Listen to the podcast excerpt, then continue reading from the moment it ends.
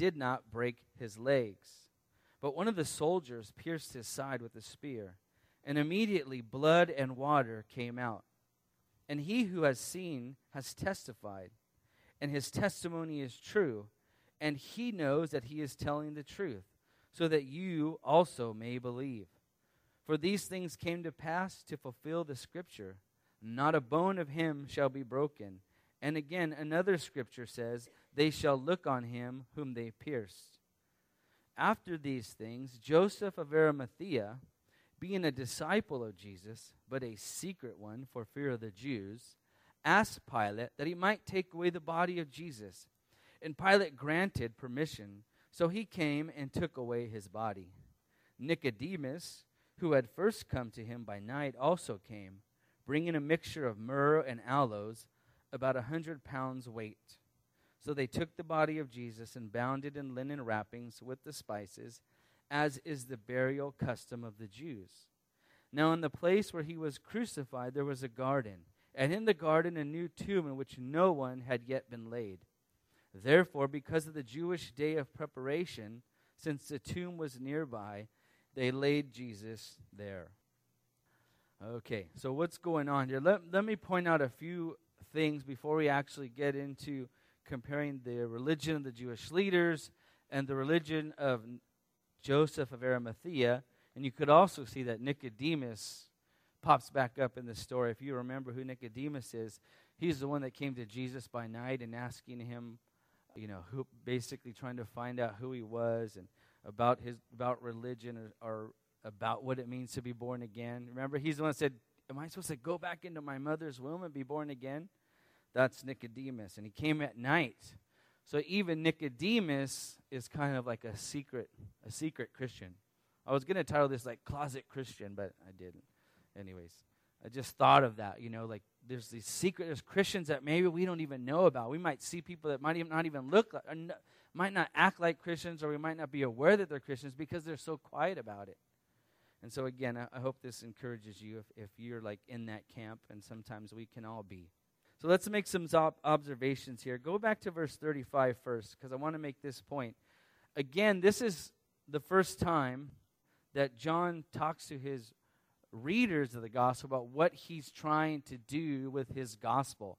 If you've been here since we started the Gospel of John over and over again, I keep reiterating the purpose of John's Gospel, which is actually in chapter 20. But I always remind us this is why John wrote this Gospel. He wrote it so that we might believe and know, believing that Jesus is the Son of God. And here in verse 35, he pleads with his readers to believe what has taken place because of his testimony. Look at verse 35 with me, real quick. So, after he's talked about Jesus dying on the cross, John's and then being pierced, he says this. Or, excuse me, after his legs, after they check to see if he has died, he says this in verse 35. And he who has seen has testified. He's saying, I've seen these things, and I'm telling you these things are true. And he goes on, and his testimony is true. So he's like, I've seen it. This is true. This really happened. And he goes on, and he knows that he is telling the truth. It's almost like trying to plead and convince the readers I saw this, it's true, I know what I'm saying is true. Have you ever had to try to convince somebody that what you saw was really true? You're like, I'm telling the truth, I'm not lying, I mean it. This is what John is saying here. He says he knows he's telling the truth. And why is he telling this truth? Right there at the end of verse 35 so that you may believe. The reason, again, that John is describing these events is so that the people reading them, like us, would believe that they are true. So he's like, My testimony is true. And if that's not enough, he goes on to point out in verses 36 and 37, and this is similar to last week. John pleads to the readers to believe because of the fulfillment of prophetic scripture. Look at John alludes to two prophecies here in verses 36 and 37. Look at the first one in, thir- in verse 36. He says, These things came to pass to fulfill the scripture, not a bone of him shall be broken. Remember in our story, and I read a little bit earlier, that the Jewish leaders wanted the, and we'll talk about this more in a minute, they wanted the thieves and Jesus to be taken off the cross. They didn't want to leave them up there. for it was breaking the commandments of God. And we'll talk about that in a moment. So, normally, when somebody was crucified, they were left up there for a few days because it took that long for them to die. You see, somebody that was crucified pretty much died of asphyxiation. They couldn't breathe anymore because what they would do is they would have to push up with their feet. They were sitting on like on a little pedestal, or standing there, and they would push up on their, their push their body up with their feet to to get breath, to breathe. So what would they do to prevent that? They would they go and break their legs. So the two thieves on the either side of Jesus were still alive.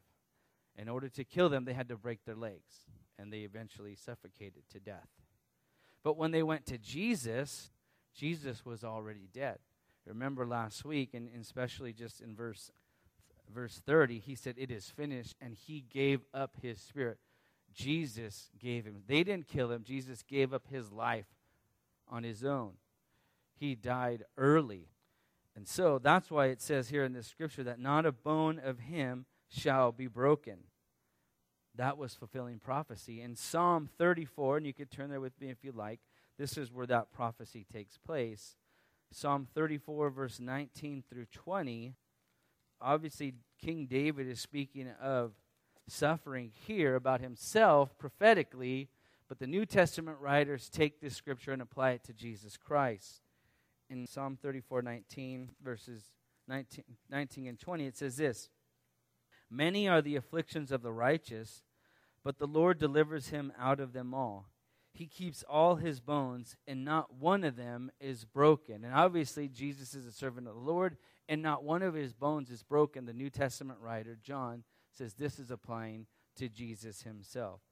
Another thing I want to point out that this could be alluding to is remember, Jesus was presented to us in the first few chapters of John as the Lamb of God who takes away the sin of the world. He was going to be the final Passover lamb. But did you know this that the lambs, the Passover lamb, the bones on the lamb were not to be broken either. So this could be a way of John showing us here is the real Passover lamb, the final Passover lamb, that his bones were not broken either. And this is talked about in Numbers chapter 9, verse 12. Let me read this to you. This is about the Passover lamb about their bones not being broken. It says, They shall leave none of it until morning, meaning the lamb, nor break a bone of it, according, all, according to all the statutes of the Passover, they shall observe it. And I just wanted to point that out. This is one of the ways that John is presenting Jesus Christ as the final Passover lamb. He fulfills all these prophecies. Remember, the, the Old Testament is pointing to the ultimate fulfillment in Jesus Christ.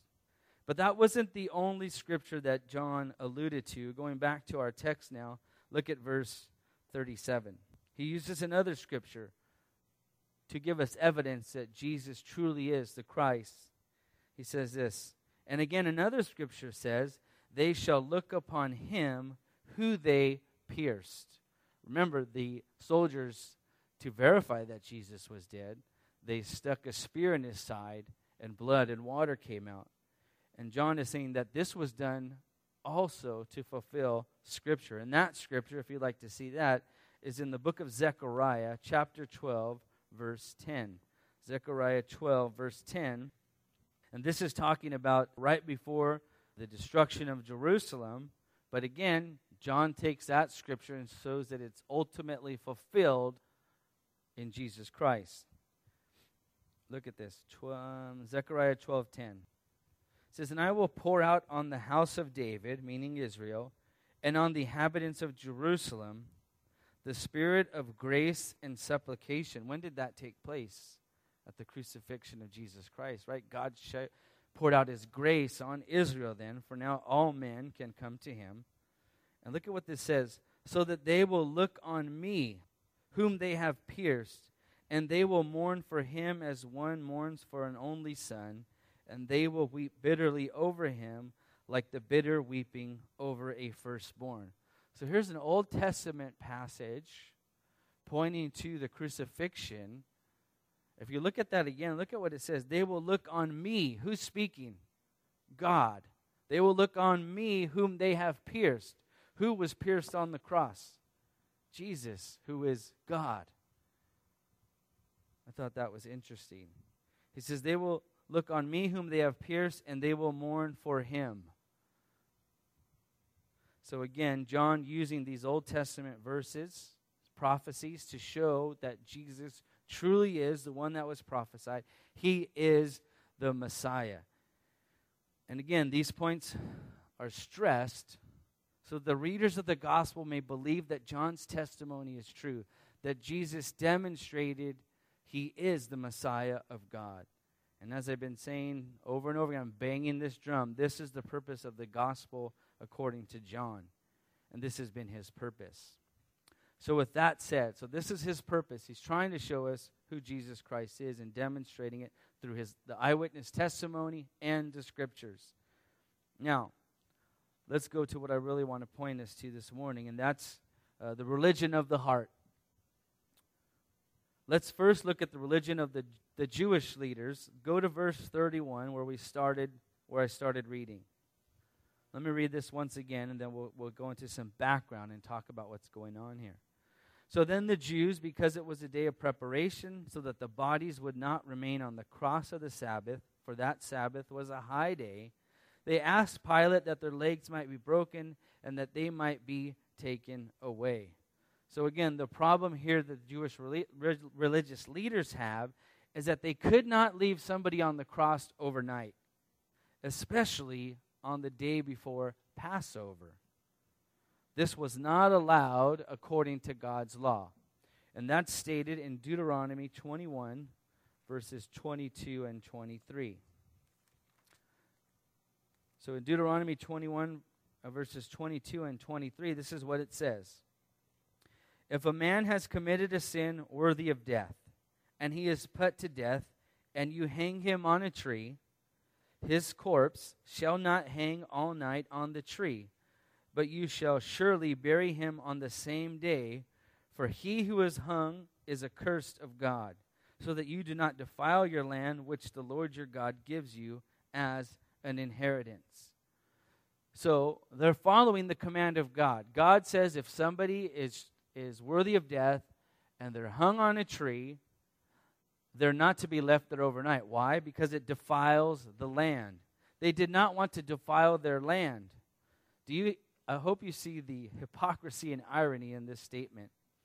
First of all, let me point some things out here. Stay here in, in Deuteronomy.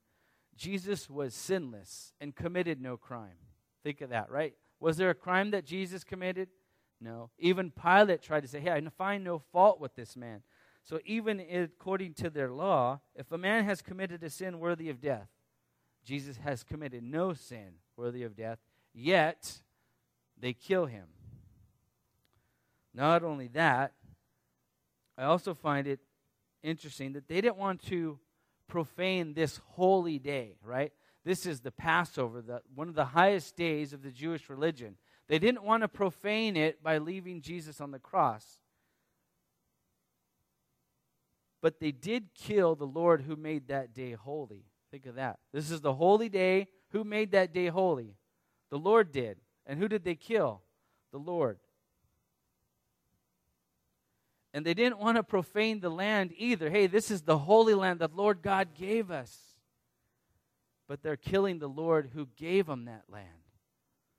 You get this? You see what's going? This total hypocrisy. They worshiped their religion and not their Lord. They left God out of their religion, as a matter of fact. It reminds me of what the Apostle Paul said about people who uh, ultimately push God away and worship something else.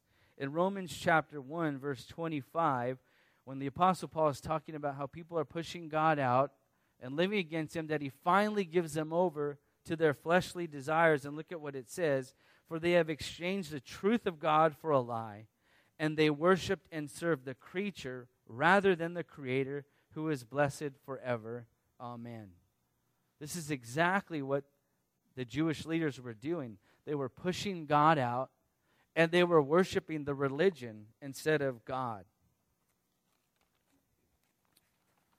And God speaks of this and chastises the nation of Israel back in the Old Testament for practicing the religion in such a way. They were living in sin and they were not worshiping God, yet they tried to continue to worship God like, they, like nothing was wrong. And this is one of the, the, uh, the, the best chastisements that I, that I can find of the nation of Israel. Turn with me to the book of Amos.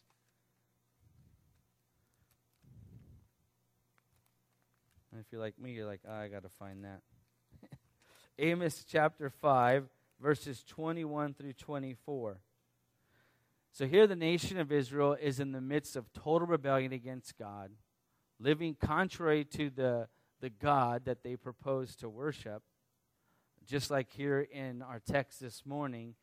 And look at what God says to the prophet Amos in Amos 5, starting in verse 21. He says, I hate and I reject your festivals. So here the nation was continually practicing their religion. And this is what God is saying about it I hate and I reject your festivals, nor I delight in your solemn assemblies, even though you offer up to me burnt offerings and your grain offerings. Take away from me the noise of your songs. I will not even listen to the sound of your harps. So here they are, practicing their religion, doing all that God has commanded them to do. They're bringing their certain types of offering to God. And God hates it. He says, Take it away from me. I, I don't accept it. A matter of fact, your worship is just a bunch of noise to me. Take it away. He's not even listening to them. God has left them and they don't even know it. Why? Look at what the next verse says in verse uh, 24. But let, let justice roll down like waters and righteousness like an ever flowing stream. So they were participating in injustice, like they did here in John chapter 19, right? The injustice of crucifying the Lord. And they did not practice righteousness, they were doing what was wrong. And because they were living in such a way, and not just that he did it once or twice, I don't want you to think, wow, man, if I if I've done something wrong, God is saying that to me. He doesn't accept anything of mine. No, these people were totally practicing it. They were living hypocritical lives. They had one foot in the world and one foot in the synagogue, so to speak. And God is saying that is not true religion. You can do all these religious things and it means nothing to God. And so that's what he's saying in Amos to ancient Israel. And you may remember earlier in some of the other Gospels that Jesus himself says these same things or similar things to the Jewish leaders. Let's look at a few spots where he does that. Turn with me to Matthew chapter 23. And we're going to look at verses 23 through 28.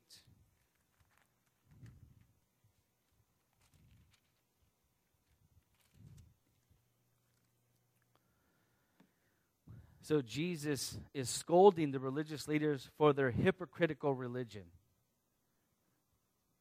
Look at what he says. He says, Woe to you, scribes and Pharisees, hypocrites, for you tithe mint and dill and cumin and have neglected the weightier provisions of the law. So they're participating in all these little religious things, but the, they're missing the big thing, he says. You've neglected the weightier things of the law justice and mercy and faithfulness.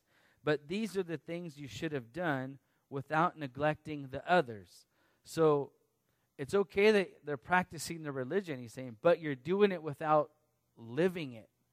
It's all a big show for everybody to see. The Jewish leaders lived their religion loud, and they let everybody know about it so everybody could see how religious they were. And Jesus is saying, No, you've neglected the weightier provisions of the law, which were mer- justice, mercy, and faithfulness. And he calls them in verse 24, You blind guides, you strain at a gnat, you strain out a gnat and swallow a camel. Woe to you, scribes and Pharisees, hypocrites, for you clean the outside of the cup of the dish, but inside they are full of robbery and in self indulgence. You blind Pharisees, first clean the inside of the cup of the dish so that the outside of it may become clean also. Woe to you, scribes and Pharisees, hypocrites, for you are like whitewashed tombs, which on the outside appear beautiful, and inside they are full of dead men's bones and all uncleanliness. So you too outwardly appear righteous to men, but inwardly you are full of hypocrisy and lawlessness. This is the epitome of what's going on here in John 19. They want to take Jesus off the cross because they want to celebrate their Passover, but yet they have just crucified their own Messiah. They want to look religious. They like doing religious things, but inside they do not practice justice, mercy. They practice lawlessness. Let's look at one more time where Jesus has an encounter with the religious leaders and go to Mark 7. So, Mark chapter 7, and let's look at verses 6 through 13. And I would say when you have time, read the entirety of Mark chapter 7, where Jesus continues to blast the religious leaders. Uh, Mark 7, starting in verse 6. He says this And he said to them, Rightly did Isaiah prophesy of you hypocrites, as it is written, The people honor me with their lips, but their heart is far away from me. But in vain do they worship me, teaching as doctrines the precepts of men. Neglecting the commandment of God, you hold to the traditions of men.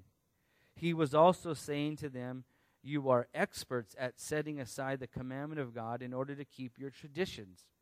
For Moses said, Honor your father and mother, and he who speaks evil of father and mother is to be put to death. But you say, If a man says to his father or mother, Whatever I have that would help you is Corban or korban, that is to say, given to God, you no longer permit him to do anything for his mother or father, thus invalidating the word of God by your traditions, which you have handed down, and you and you do many things such as that. Again, they were this instance they were putting their traditions, their religious traditions, over what the word of God actually said. Again, to appear religious before men. So, again, I hope you get a, a good understanding. The religion of the religious Pharisees was all an outward show. God did not accept any of it. They were the, the most, the loudest people that would pray. They would, uh, they would wear religious garb, so everybody knew who exactly they were. But God sees the heart. And that's comforting for those of us that might be thinking, hey, I don't, outwardly show that I'm a Christian all the time. You know, maybe I don't speak up and uh, maybe I don't wear the Christian t shirt or listen to Christian music all the time or something like that, but God sees your heart. That could be a plus and it could be a minus. Because you could be the most religious person, but God sees your heart. You know, I could be up here, or this, don't point me out, another pastor, not at our church, preaching the word of God with boldness and proclaiming it loudly, but God sees his heart and he's calling them a, a blind, that the blind person is leading the blind. I'm not picking up on our picking on our worship team either, but you, they could be leading worship up here and not even know God. They could be leading worship for the sake of worship. Or like, hey, I'm going to be up here because I don't really want to sit out there. I don't know what it is, but God sees the heart. Back in again, go back to Mark 7. Look at verses 14 through 15 because now this makes a transition to the to Joseph of Arimathea and I want to use this as a springboard to point to him. So after Jesus says these things to the religious leaders in Mark uh, 7. Look at verse 14. He says, After he called the crowd to him again, and he began saying to them, Listen to me, all of you, and understand. So he wants to teach them something about what he's just told the religious leaders and calling them out of their hypocrisy. he says, There is nothing outside the man which can defile him if it goes into him, but the things which proceed out of a man are what defiles the man. So the religious leaders were saying, hey, why don't your disciples wash their hands and participate in all these cleansing things? and do what we do to be religious. And he's saying, those things don't make you clean. It's what's inside that makes you clean. And it's what inside that makes you dirty. Because God sees your heart.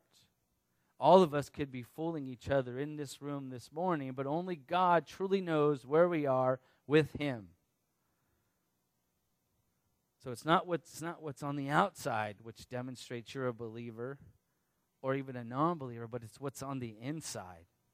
But as we'll see with Joseph of, Amer- with Arimath- of Arimathea, is whatever's on the inside of you is going to come out. And that will show us who you really are. That will show you who you really are as well. So, with that said, now let's go back to our text in John uh, chapter 19. And let's take a look at Joseph of Arimathea again and Nicodemus. I don't want to leave Nicodemus out. But let's look at the religion of Joseph of Arimathea because this is evidence of true faith. And we're going to learn a few things about him. So, what do we know about him? Going to our text, starting in verse uh, 38. After these things, Joseph of Arimathea, being a disciple of Jesus, but a secret one for fear of the Jews. So, even though he was afraid of the Jewish leaders, and I'll tell you why in a minute, John points out that he is a true disciple of Jesus. What was he afraid of? Well, he was probably afraid of being put out of the synagogue. And he was probably afraid of losing his position. Because in the Gospel of Mark, we're told that Joseph of Arimathea was a prominent member of the council in the Sanhedrin. He was in charge of political and judicial courts. He was one of the people on the council. So he was very high up in the nation of Israel. He was a political leader, a judicial leader. So he had a, a very high position that if he would have spoke up and said that he truly believed in Jesus, they would have thrown him out and he would have lost everything. So that's why it says here he was a secret one for fear of the Jews. So he's a disciple of Jesus. Uh, also in Mark, we're told that he was waiting for the kingdom of God. So even though he was in the Sanhedrin, he was looking forward to one day when God would rule their nation again. And just so were some of them as well, but they didn't really demonstrate it when Jesus said the kingdom of God was here. But I would think that Joseph of Arimathea believed it. He says, and Mark tells us he was waiting for the kingdom of God. And in the Gospel of Luke, Luke tells us that Joseph of Arimathea was good and righteous. So even though he was a secret believer, he actually lived all those things that we were just show, that I just showed you that Jesus was condemning religious leaders for, not being justice or just, not being merciful, because Luke says he was good and righteous. As a matter of fact, he even tells us that he did not consent to the plans and actions of the other Jewish leaders when they were planning to convict Jesus. He didn't consent to it. Now, he probably stayed quiet, but he wasn't with them. In his heart, he knew it was wrong. In his heart, he knew that this truly was the Messiah. So being secret did not mean that, hey, he only had religion in his head, it was also in his heart because it said he was good and righteous. And in a few, mim- a few minutes, we will see that his religion or his belief in Jesus Christ evidenced itself in some works. So it didn't, it didn't just stay on the inside, it actually manifested itself. And I want to point out also, going back to our text now, so that's what we know about Joseph of Arimathea. He was a, a, disciple of Jesus Christ. He was waiting for the kingdom of God. He was good and righteous. And then there's a there's an inserted in verse 39 Nicodemus. Look at this. Nicodemus, who had first come to him by night, also came, bringing a mixture of myrrh and aloes, about a hundred pounds weight. So, Nicodemus, and this is the only place that's mentioned about him. The other gospel writers don't mention him, but he was right there with uh, Joseph of Arimathea. And even early in the Gospel of John, Nicodemus raises a point to defend Jesus, and the other leaders saying, You're not from Galilee, also, are you? Meaning, you're not going to become a follower of Jesus. You don't believe he's the Messiah, do you? So I think Nicodemus, in some sense, obviously, I'm going to say he was a secret believer as well. So him and Joseph of Arimathea finally build up the courage to act upon their faith. A matter of fact, Mark tells us that Joseph, or it's funny, Mark tells us that Joseph finally gathers up, gathers up enough courage to approach Pilate to ask for the body. John doesn't tell us that here. It just says he went to Pilate, he went to Pilate and asked for the body of Jesus. But um, Mark tells us that he had to gather up the courage. He was afraid. He probably knew was what was at stake because by him going and asking for the body might have finally exposed him for who he truly was. His secret faith was finally going to come out. And so, him, along with Nicodemus, they go and ask for the body of Jesus. But why did they ask for it? Because they wanted to honor God the way he truly needed to be honored. Look at verse, uh, four, verse 40 of our text. So they took the body of Jesus and bound it with linen wrappings, with the spices, as is the burial custom of the Jews. Therefore, because of the Jewish day of preparation, uh, excuse me, verse 41, now, in the place where he was crucified, there was a garden, and in the garden, a new tomb in which no one had yet been built.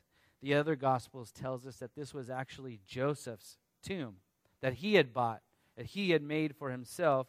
He had hewn out of the rock on the side of the hill. And they took care of the body of Jesus. They prepared the body for its burial. They spared no cost in honoring the Lord that the amount of spices was a it says here in our text that it was a hundred pounds weight that was enough or that was what was usually used for royalty they truly honored the lord jesus christ they gave everything to him what was in their heart had finally manifested itself so they took care of the lord's body and they placed it in a tomb and we are told that um, Joseph himself rolled the stone in front of the tomb to seal it. Now, he might have had some servants do it, or he might have done it himself. But either way, him and Nicodemus truly honored the Lord at his burial. Something I thought of as well is you know what? If, if Joseph of Arimathea did not keep secret, he would have not been in a position or of a place to approach Pilate in the first place then who would have got the body of Jesus? Pilate probably only listened to uh, Joseph because he was in the Sanhedrin and he respected him. He didn't want any more problems. Hey, just take it. Take Jesus away. But if Joseph didn't keep secret this whole time, he would have never been in a position to do that. It's interesting to think of. So here we have two examples of religion you have the group of religious leaders, the Jewish religious leaders, who were loud and bold and kept metic- meticulous observance of every little law, but inside they truly did not believe. I mean, here they are killing the Lord Jesus Christ, their own Messiah. And then you have Joseph of Arimathea and even Nicodemus, who were quiet and scared, but in their heart they truly believed on the Lord. So, what can we learn? Well, let's look at the negative side first. How can we worship religion and not the Lord? Think of this. So, again, the Jewish leaders observed every little law, they prayed the right prayers, they probably sung the right worship songs, but they worship their religion and not God. Can we do that? Can we practice our religion out of obligation and not truly believe in God? Our heart's not into it. We only do it because somebody brought us here or because we've always done this. Or if I don't do this, mom and dad might say something. Or if I don't do it, our children might say something to me. Do you practice your religion out of obligation? Because that's the way we can worship religion and not our Lord. Or we can also do it this way we practice our religion and our sin. Not saying that we sin once or twice, because we all do, but we practice it. Like the religious leaders back in the day in the book of Amos. They lived sinful lifestyles, but they were religious more than anybody else. And even here, Jesus exposes the religious leaders. They practice all these things, but they forget the weightier things of the law. They live sinful lifestyles and they practice religion, and Jesus is saying that is false and hypocritical. They don't care to change their lifestyle.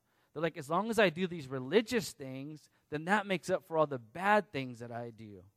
And some people live that way, and that's not what true religion is.